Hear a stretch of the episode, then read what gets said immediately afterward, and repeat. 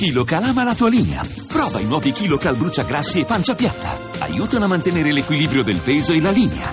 KiloCal, da Pulpharma in farmacia. Repubblica, l'apertura, Obama, l'ISIS punta sul nucleare. Questo è l'unico giornale che apre in questo modo, no? lo ha detto Obama questa conferenza sulla sicurezza nucleare che si è tenuta a Washington, alla quale ha preso parte anche il nostro Presidente del Consiglio Renzi.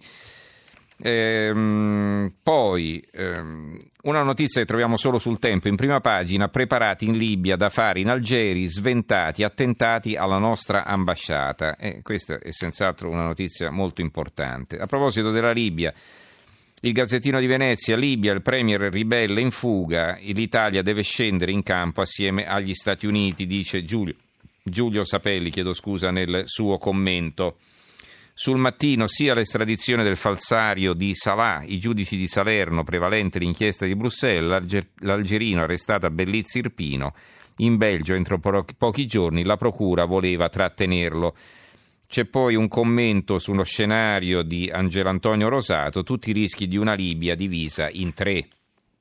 Il quotidiano nazionale, il giorno della nazione, il resto del Carlino a centropagina, Libia, seppur si, eppur si muove. Sarraj trova alleati, il premier ribelle lascia Tripoli, Obama mediatore con l'Egitto, il generale Haftar non si opponga, il generale Haftar è il presidente del governo concorrente, quello di Tobruk, che sta dall'altra parte geograficamente parlando, cioè vicino al confine egiziano. L'avvenire, Libia, il governo di unità ora guadagna consensi, il capo dei ribelli lascia Tripoli, dieci città passano con Sarraj. Il manifesto Obama e Renzi celebrano Serrage, pronta missione europea antiscafisti con interventi da terra. L'unità Libia si rafforza il governo riconosciuto eh, dall'ONU, l'osservatore romano si consolida il premier libico, il mattino di Padova allerta contro il terrorismo, rischio elevato, allarme del prefetto, questo a Padova, e sono stati rafforzati i controlli davanti alla, alla basilica di Sant'Antonio.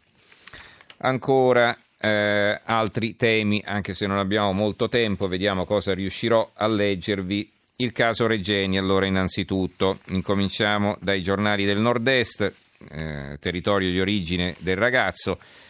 Il piccolo di Trieste, svolta dall'Egitto, Regeni spiato dai servizi segreti. Il messaggero Veneto, primo dossier dall'Egitto, Regeni seguito dagli 007.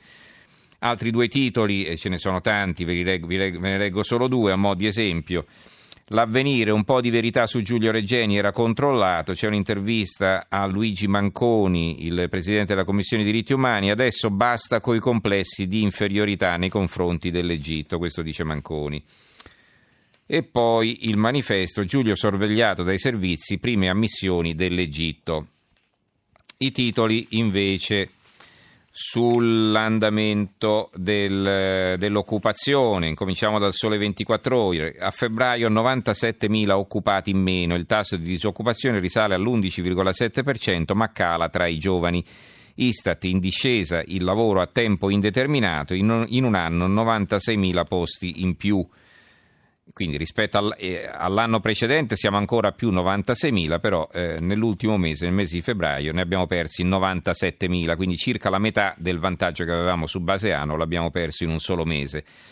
Il giornale sale la disoccupazione 97.000 persone a casa, e poi il fatto quotidiano, 100.000 posti di lavoro in meno, va bene, erano 97.000, hanno arrotondato, la fine degli sgravi demolisce il Jobs Act, balle spaziali, l'Istat conferma disoccupazione all'11,7%. E libero, Jobs Act fasullo, i disoccupati aumentano, finita la droga degli incentivi alle assunzioni.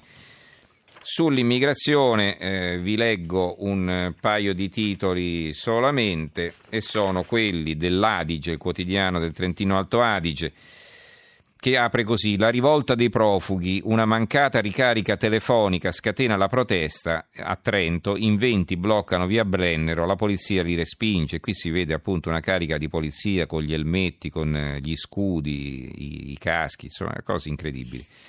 E poi sul libero come disinnescare le Molenbeek italiane, difendere lingua, scuola e cultura e assimilare. Infine ancora qualche altro titolo. Sala a casa eh, e conto in Svizzera ma non l'ha mai dichiarato al comune. se lo dirà da solo guardandosi allo specchio quando sarà sindaco, questo si domanda il fatto quotidiano e questa notizia la ritroviamo anche per esempio sul Libero, vediamo se eh, mi capita sotto mano, no, forse non riesco a ritrovarla in tempo perché dobbiamo anche chiudere.